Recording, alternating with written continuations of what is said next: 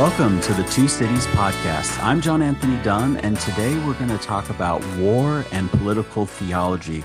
Following up on last week with our conversation with Reverend Baroness Maeve Sherlock on faith and politics. And joining me today to discuss this, we have Brandon Hurlbert, who is a PhD candidate in Old Testament at Durham University. How's it going, Brandon? Hey, John. Thanks for having me. And joining us, we have special guest Michael Spalione, who recently passed his Viva in political theology at Trinity College, Bristol, through the University of Aberdeen, and is currently a research associate at the Center for the Study of the Bible and Violence in Bristol. How's it going, Michael? Hey, thanks for having me. Yeah, it's good to have you. Now, I hope this question doesn't give you PTSD, but would you like to tell our listeners a little bit about what your thesis was? Yeah. Oh man, I, I kind of feel like Calvin from Calvin and Hobbes, not John Calvin, the the, the good one. When because uh, there's this uh, comic strip where school finally gets out and it's the first day of summer, and he does this like imaginative journey as like spaceman spiff or something, and he just like pulls this lever in his head and dumps out all the stuff he's learned. That's kind of how I feel right now. It's like what what I do? um, but yeah, I did it on um, political theology of war, specifically looking at the significance of the church and the kingdom of God and how they inform how political theology approaches and understands war. It's kind of got that practical bent because it's working with within the church, but it also is very much a kind of philosophical and a theological and exegetical approach to what we should be doing as Christians when it comes to the topic of war. Mm. So, my actual thesis is that the church is a kingdom. So, it's a key article there, a kingdom uh, that annou- that sojourns amongst the nations, counseling them to lay down the sword, by which I mean the use of deadly force. Sounds awesome. Just it is awesome. Was there a fun title with your thesis? Was it something crazy? It, it was uh, it was super boring and dry, um, but I'll tell you what. It was called uh, Church, Kingdom, and Political Theology: colon a constructive hermeneutical proposal in dialogue with Oliver O'Donovan and Stanley Hauerwas. Hopefully, when it goes to be published, it's, it's we're we're gonna find a, a nice sexy title for it like war colon don't do it. I'll, I'll keep working on it. Keep working on well, that. I thought you were going with a musical reference there, like "War, what is it good for?"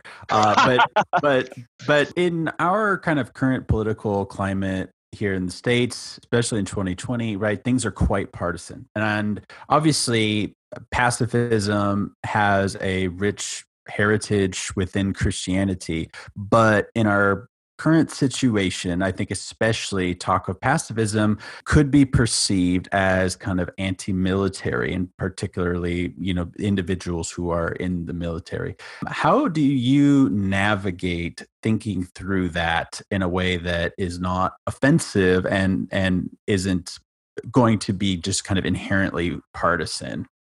Yeah. So, two things. Number one, I'm glad that you think that it's obvious that Christianity has a rich heritage of pacifism. You are right, but unfortunately, uh, there's a lot of people who do not find that obvious. That's number one. Number two, um, the you know one thing that's really uh, ironically uh, a positive about being a pacifist is that it doesn't fit into the partisan politics. There, there is no pacifist party in America. Both parties will execute war on an as needed basis, might approach the details in different ways. And, and by might, I mean definitely would approach the details in different ways. But um, at the end of the day, they're both going to say war is on the table as an available option uh, to you know American society. So I, th- I think the hardest part for me personally about being a pacifist is uh, just the reality that by declaring oneself as a pacifist, you automatically are assumed to be like anti soldiers, specifically soldiers, but certainly like cops and uh, whatever are just inherently evil people. And I don't. I do think that, I think a couple things. One is that 17 US veterans commit suicide every day. So I would like to challenge everybody who thinks that they're supporting the military by just baptizing whatever war America or whatever nation wants to fight by saying, I, I think you actually don't care about veterans. I would rather not give people a reason to suffer for the rest of their lives being haunted by the things that they've done in war. Because the reality is that whenever you take a human life, it's going to haunt you for the rest of your life. And it should, because we're created in the image of God. So anytime you destroy something created in the image of God, that will haunt you. I want to support soldiers and veterans in ways that actually help them to reintegrate into society in healthy and productive ways and to find ways to come to the reality of what that person has seen and done that uh, allow them to rediscover wholeness. Um, I, I, know that there's kind of an emerging uh, trend in scholarship to talk about moral injury. Is that yes? Yeah, people. You know, if you if you take a life, it, you're not just inflicting harm on another person, but you are actually inflicting harm on oneself, on one's soul and, and, and moral character we we know that from Harry Potter. I mean, that is the whole Horcrux idea, and I don't say that uh, in tongue in cheek. I think it's a beautiful image of murder. Is actually the whole Horcrux dynamic in Harry Potter that it fractures one's soul, and I think that is in art, you know, in this kind of pop cultural expression, exactly the kind of stuff that uh, Michael was just talking about. And one book that I that I highly recommend on the topic of moral injury is called uh, Achilles in Vietnam. It uses the Iliad as a war text to describe moral injury. And then the, the author is a psychologist who's working with and interviewing Vietnam veterans and and and their the way moral injury is being described in the Iliad and the way that they are experiencing their, just their own psychological reality is is really incredible. And the way that the author kind of demonstrates all that is it, it's a it's a masterpiece to say the least. Yeah so think, thinking about uh, politics uh, in american politics in 2020 uh, which has become uh, very uh, partisan uh, if you haven't been paying attention. But one of the, the main issues on the table, and I think I think it really is an important one, is is pro life. Is and by pro life, in the kind of the conservative meaning of it is to be anti-abortion.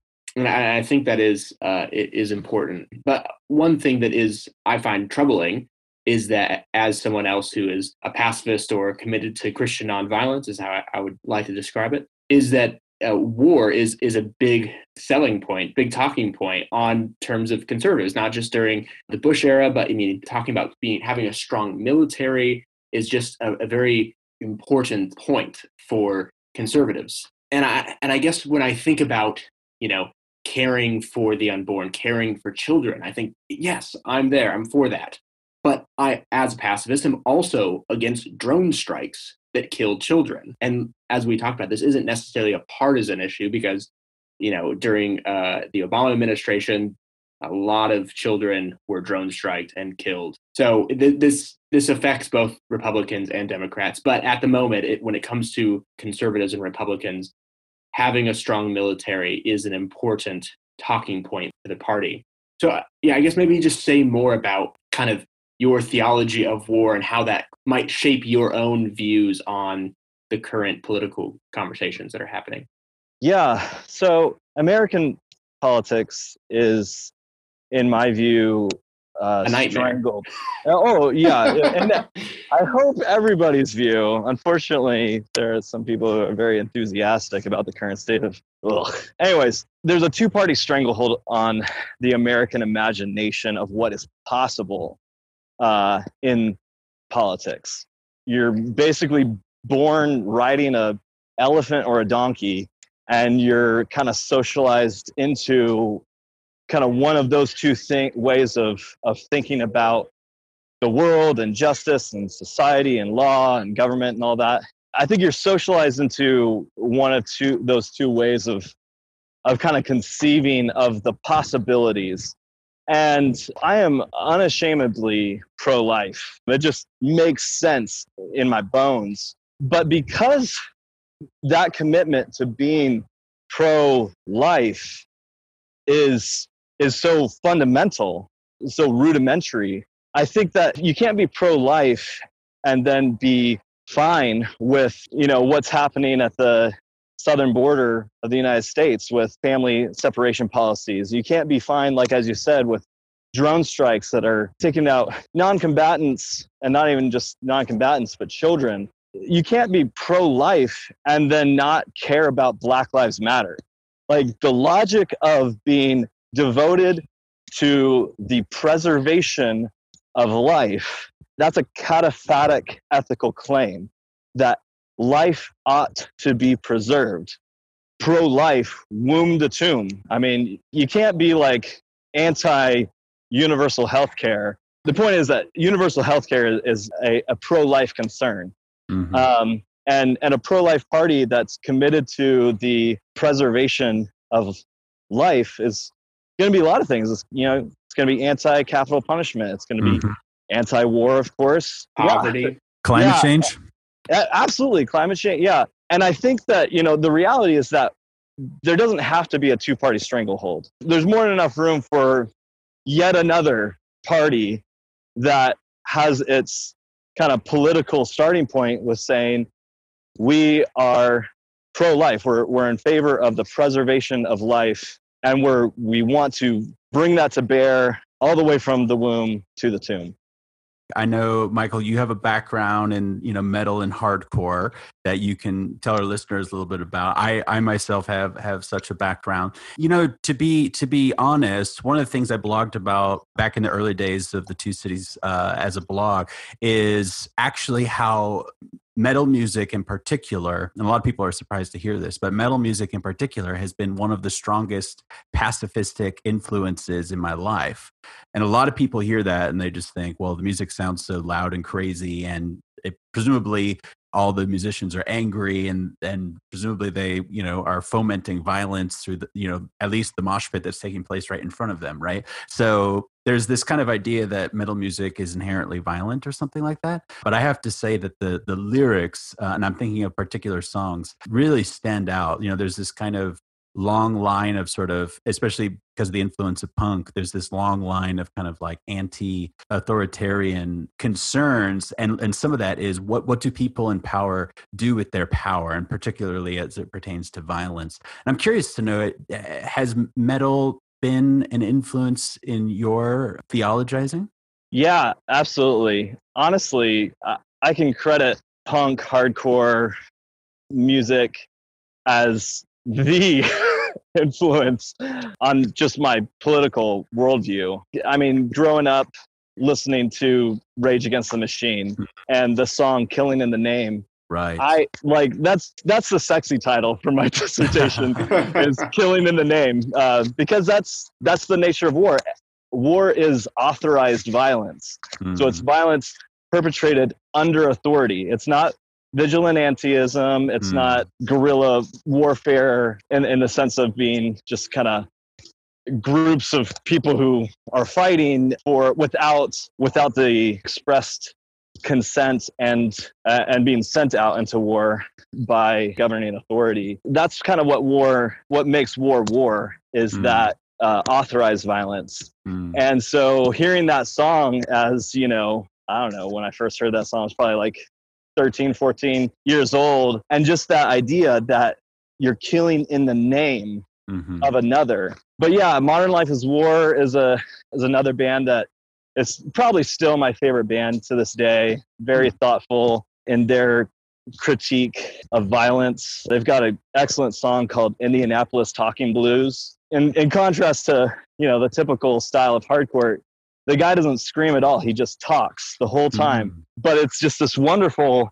critique of why do people kill. But yeah, punk rock, hardcore, it's very much uh, what has uh, informed my entire political worldview. And then Christology, you know, came crashing on top of that, where mm. it was like, oh, here's the authority, yeah, who has removed lethal force from the equation of what is permissible within uh, the political arena.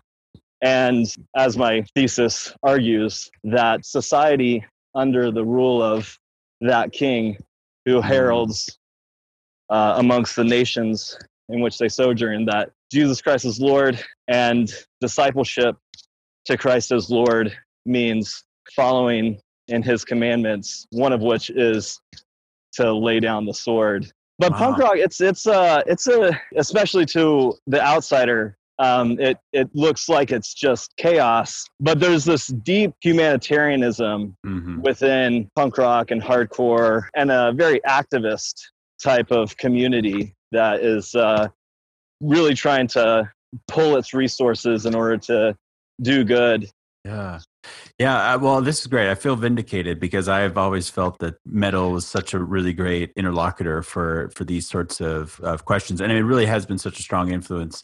You know, one of my favorite bands is is Metallica, being a you know just a classic metal fan, and back during the Bush era, I guess Metallica music was being used during some mm-hmm. uh, like torture, you know, sequences uh, in the Middle East, and Metallica found out about it, and they were like, "Absolutely, do not use our music for intimidation," you know, these sorts of things.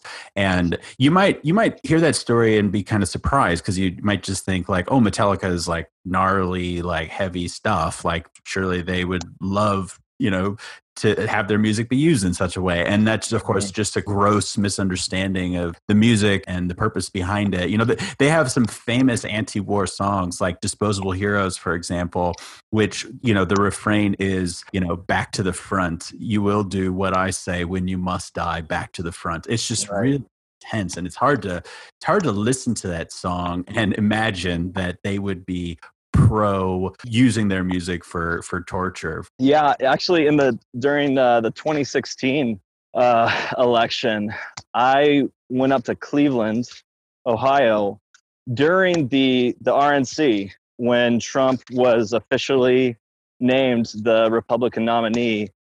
And because uh, Prophets of Rage, who, which is uh, Rage Against the Machine without Zack De La Rocha, which you just got to settle sometimes. But uh, Prophets of Rage was playing a show just just literally, you know, a, like a couple blocks away from the RNC. And they said the same thing. They said uh, back in uh, during Operation Iraqi Freedom, the U.S. military used the song "Killing in the Name" as uh, a form of torture. Wow! And they sued the U.S. government and lost. Wow. Uh, and so the, the government continued to use that song. And so they said, now we're going to torture all those mother effers oh, down the street wow. because we're wow. going to open up every single door and window in this venue wow. and we're all going to scream this song as loud as we can. It was a, uh, it was a moment. It was really, it was, it was beautiful. you had like hundreds of people moshing their their hearts out and screaming in protest against right. the cruelty right. of uh, of well of war in principle, but also just of uh, torturing people. That is very powerful. I don't listen to metal or hardcore music. I think I, I think back in the day I, I, did listen to Underoath, which I don't I don't think quite qualifies uh, to the level of of you uh, of your listening habits. Depends which album. Depends which album. Was it their yeah, only I chasing safety? Stuff was like death was yeah, deathcore exactly. Uh, and uh, yeah, and then they pivoted to screamo, which is uh, mm-hmm. the illegitimate form.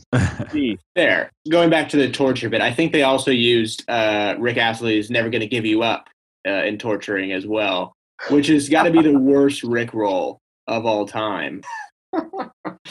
You know, the song that that sticks out to me probably the most, and this is a nu metal song, so this one would have been on the radio quite a bit, is actually BYOB by System of a Down.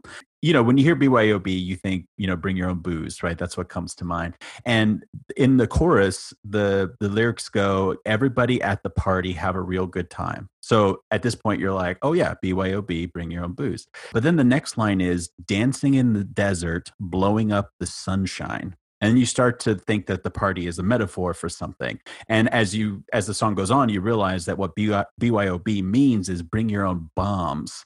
And in and in the the bridge it's this like really frantic sequence where the guitar player is like screaming and just saying all kinds of crazy stuff you know blast off it's party time. And but then there's this kind of sequence that culminates with this idea of why don't princes fight their wars? Why do they always send the poor? And that honestly has been one of the most convicting and powerful lines of music that I, I've ever heard. And that I, that song probably came out late high school, early college for me, and that has just gripped my imagination in terms of how I think about these power dynamics when it mm-hmm. comes to war. Yeah, the thing about war is that I think it it gets across the idea that we we discover like in the Pauline literature of just like the the weakness of the law to be able to constrain sin. Mm. So war is of course bad. like no one no one is saying like war is a is a good is a positive part of you know human sociality or something. So everyone's saying, yeah, it's bad and then they might say but and then carry on the conversation from there. But as an institution, you cannot outlaw war. Even if we did, people would just break the law. Nations would break the law. Kings and presidents would just break the law. They would find loopholes or reasons to say, oh, this law doesn't apply, or just be honest and say, well, I'm just going to do whatever I want. But the law just cannot constrain war. If we put war as like the worst thing imaginable in terms of what societies at a mass scale can do to one another. Yeah, I mean, even with just war theory, which I think uh, in in principle is a lot closer to a more pacifist stance than not. But even with even with you know just war theory kind of operating, or you know the you know the Geneva Conventions and, and things that are that mo- the modern world has tried to restrain war uh, even with all of these kind of safeguardings and in scare quotes, you know, war just becomes has become even more deadlier as it's progressed. And so, yeah, I think you're totally right. Passing a law isn't going to stop war. There needs to be a fundamental uh, change in how we view uh, our enemies and other countries, and and basically the, the value of life itself. Right, exactly. And this was this was why I kind of chose this as a topic for how to approach political theology. Because of course there's you know numerous social ethical issues that you can position within the field of political theology but being an all or nothing person i chose war because it it it is the far extreme end of what societies do within the power available to them.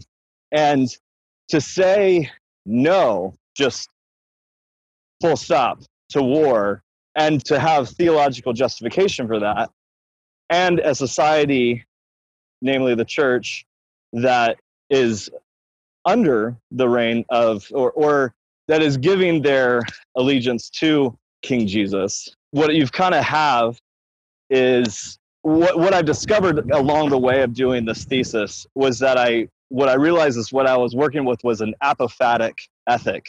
So in theology, you have two different approaches to uh, God talk. You have cataphatic theology and apophatic theology. Mostly different theologians have approached have used those different approaches to God talk. So cataphatics builds with what we know and then moves forward from there. So we might say, you know, we know that there's a God because look at all this stuff, you know.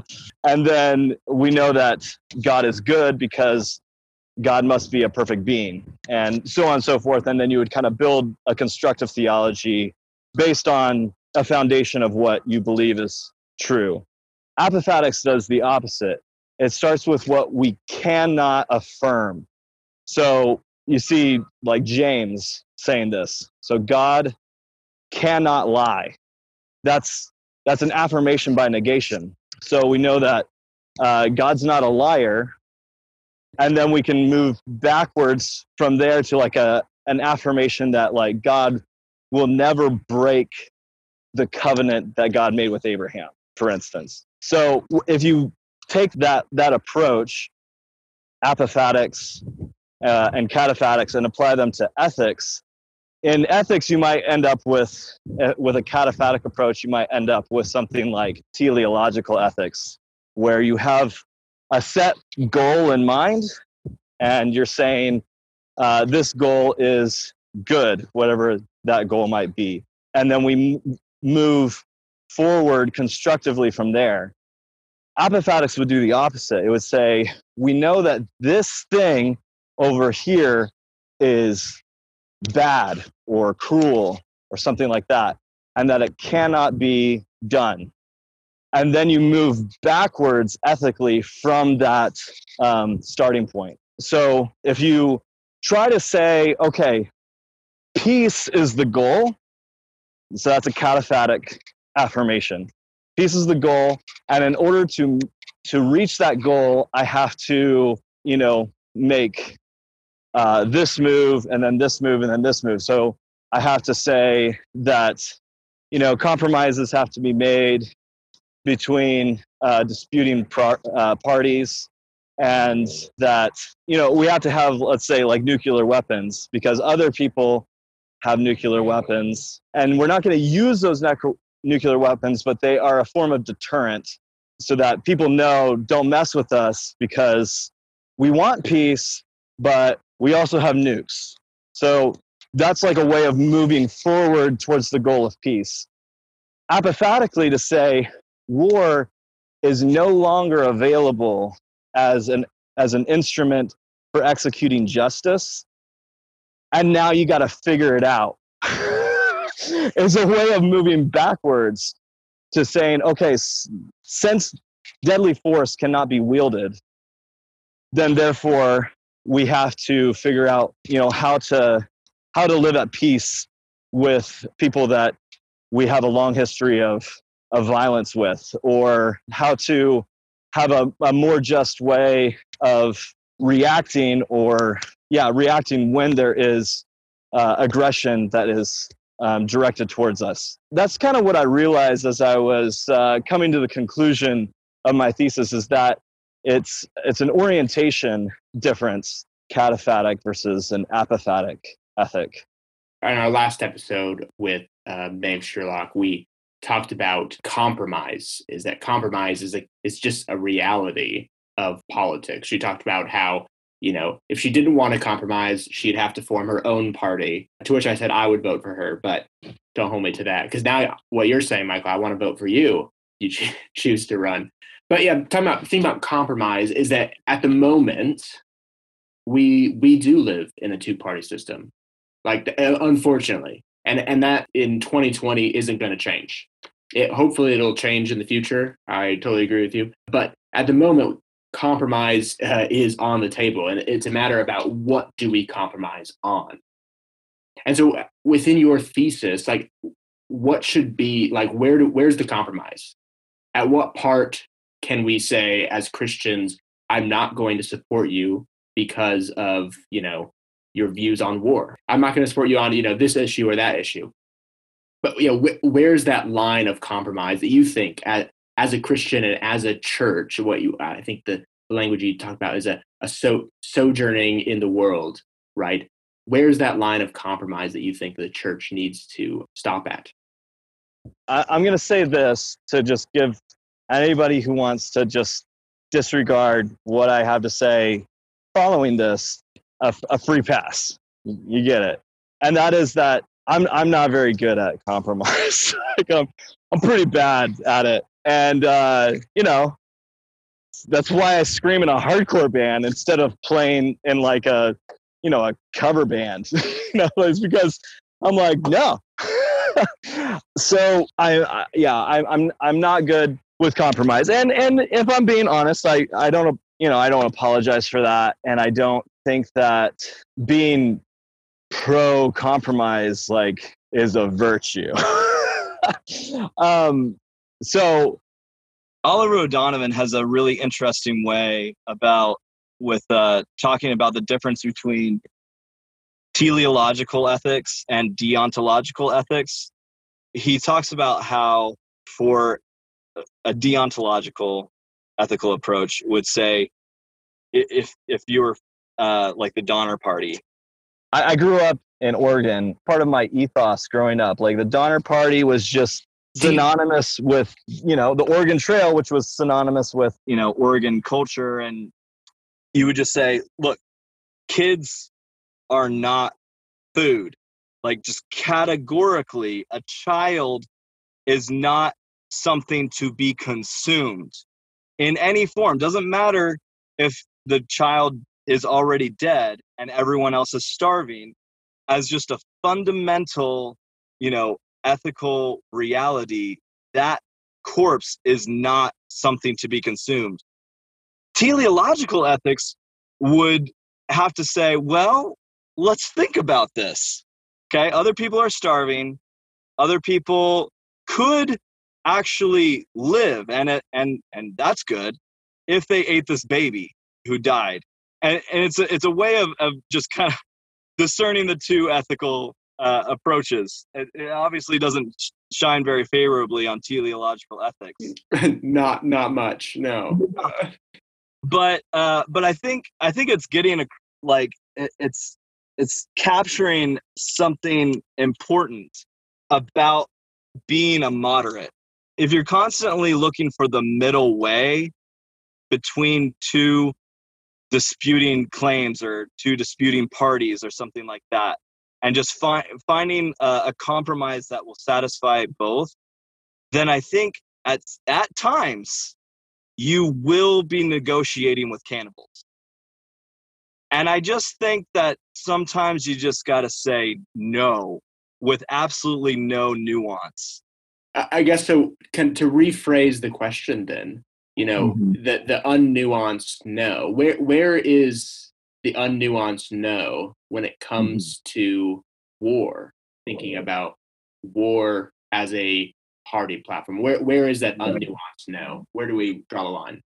Well, so and here's my contribution to political theology as because uh, I'm specifically working within what's called the ecclesial turn in political theology. So, uh, you know, you can credit that back to like Karl Barth with the church, the ecclesial dogmatics, and uh, just a focus on this community as having an ethic that when you look at it real real hard what you start realizing is that this is a this isn't just a, a community with an ethic it's a it's a political community. It's a it's a society well i mean you guys it's called the two cities podcast. You know this from the city of god. There's the city of man and the city of god and the two overlap.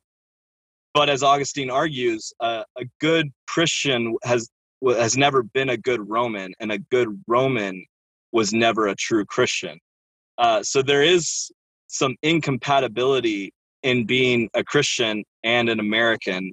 What pacifism is uh, something that gets a lot of uh, airplay in the ecclesial turn talks. You got big, big people like Stanley Hauerwas, of course, and and other people who were kind of the evangelists who won over other people to uh, a pacifist viewpoint.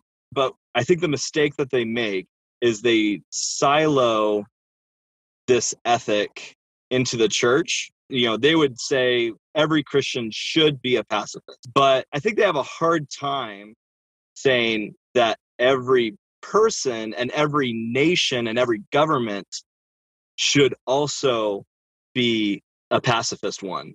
And the way that I approach the kind of deontological commitment to being against cannibalism and and uh and and against the, the that extreme idea is by saying that the Noahic covenant is a universal one which I think it establishes and and confirms the universal kingship of God that was established at creation.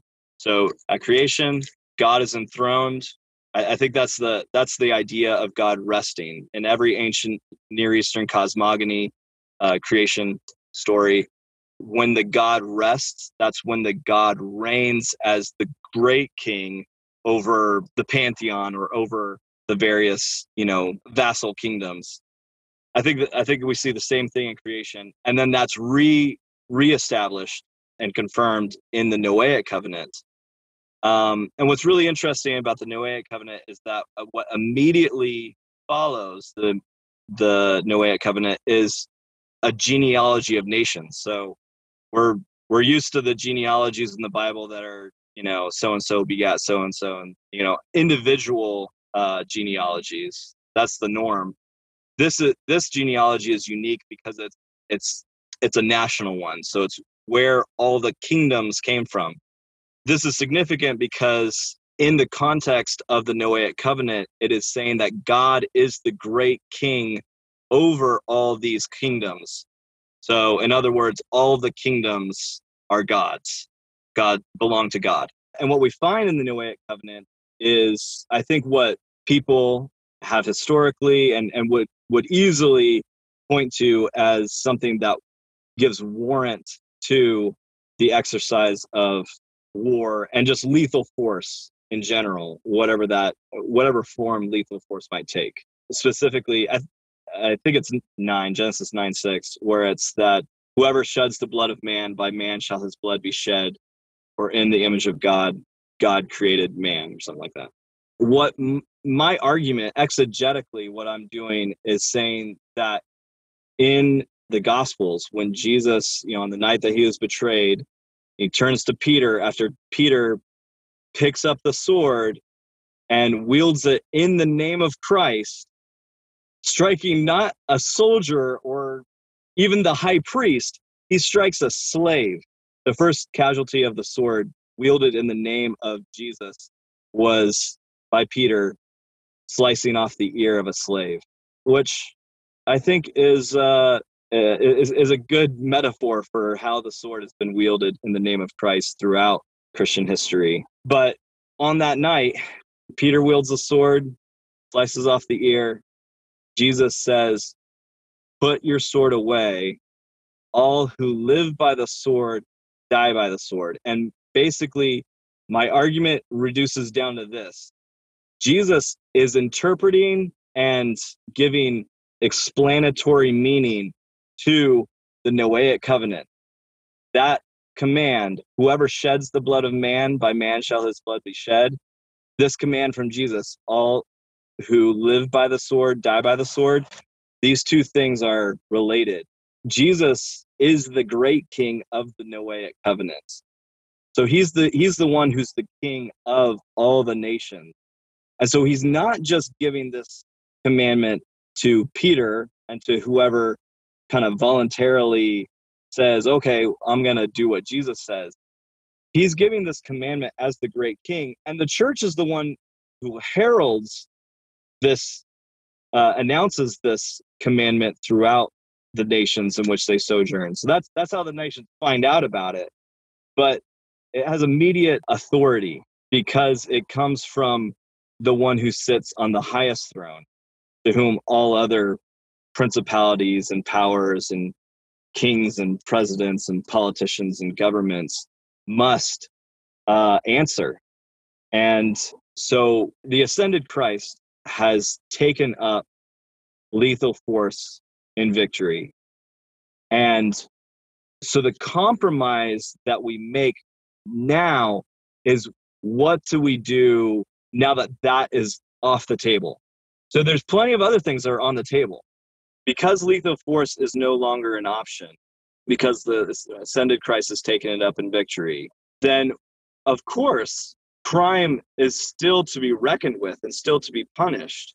And it might even be an instance where uh, life in prison is the result. And I, you know, I maybe I don't like that. Maybe I think that's that's still that's still cruel.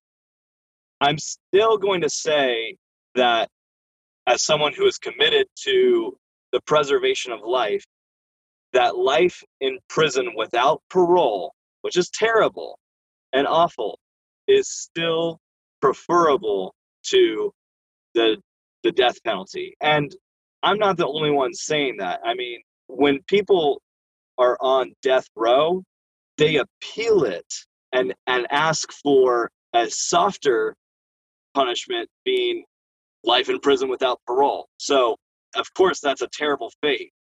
But I think those are the compromises that we're left with is to say, okay, this is just off the table. There are other things that are on the table, and I don't necessarily like them, but I will figure out a way to try to negotiate given the the viable alternatives to lethal force that are there. Some of those I prefer over others, but I'll you know, I'll settle for not deadly force. So you kind of want to shift the conversation from compromise to a third way, a, a different. You've been saying all that stuff uh, to to summarize it that way, but you, you don't want to compromise. That the, there is the unnuanced no is that neither of these options are going to work, and there there actually needs to be a different way of thinking about a shift in our perspective away from violence. I think um, so. Here's my critique of like middle way thinking. Uh, it's not that it's just inherently bad. It's that I think, you know, I remember when I was a kid and I first heard the phrase uh, moderation in everything. Like I was like 12 or something. And the first thought that came to mind was, uh, wait, if you're moderate in everything, then you're not moderate in your moderation. So there's at least one exception to moderation. And that's where I think I want to to say there there there's a limit to the usefulness of moderate thinking or middle way thinking because if you're moderate in everything that that's that that's going to be excessive in something. So to say that that something is deadly force deadly force is something that i just won't compromise on. I will not support you know a policy whatever in, in whatever the form it might take be it abortion or uh, capital punishment or yeah fill in the blank that is is employing deadly force that's just not an option. However there are a lot of other options and i and i and i might you know i might have to compromise here and there uh, in order to uh, you know try to steer things in a direction that i think is better. But there's just one issue there's one thing the use of deadly force that i just cannot compromise on michael we, we've talked uh, uh, a lot about lots of things cannibalism the donner party etc um, but if, if you could if you could kind of you know sum up your thing, if you could say one thing to the church in America in this awful year of 2020, what what what would it what would that be? Jesus Christ is Lord, and that is a political claim. And if we are willing to compromise on, on Christ's lordship in politics, then we're doing politics wrong as Christians. You know, a lot of people, I think, want like a concrete action point in in in you know this October prior to you know the November third apocalypse. um, And I get that, you know, in this political environment. And I think sometimes the right thing to do when you're voting for a president is to scribble in the write in box as much of Psalm 2 that you can fit into that little square. The nations rage and God laughs. And I think sometimes we can laugh too. Good. I got my ballot right here, my mail-in ballot. So start start scribbling. Yeah. yeah. Well, this has been a wonderful conversation, Michael. Appreciate yeah. the uh, flexibility of bouncing around from your dissertation topic to metal to cannibalism and the Donner family. I mean, this is we we really went places. Well, seriously, thank you so much for for joining us and uh, being a part of this conversation.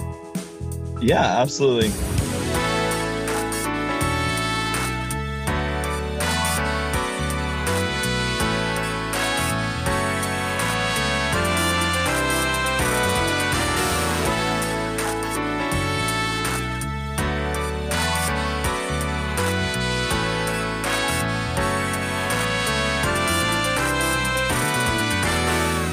You'd like more engagement of theology, culture, and discipleship from the two cities, you can find us on Facebook, Instagram, or visit us at our website at thetwocities.com. If you like the content that we put out here on the Two Cities podcast, please rate and review us on Apple Podcasts, Spotify, or wherever else you get your podcasts.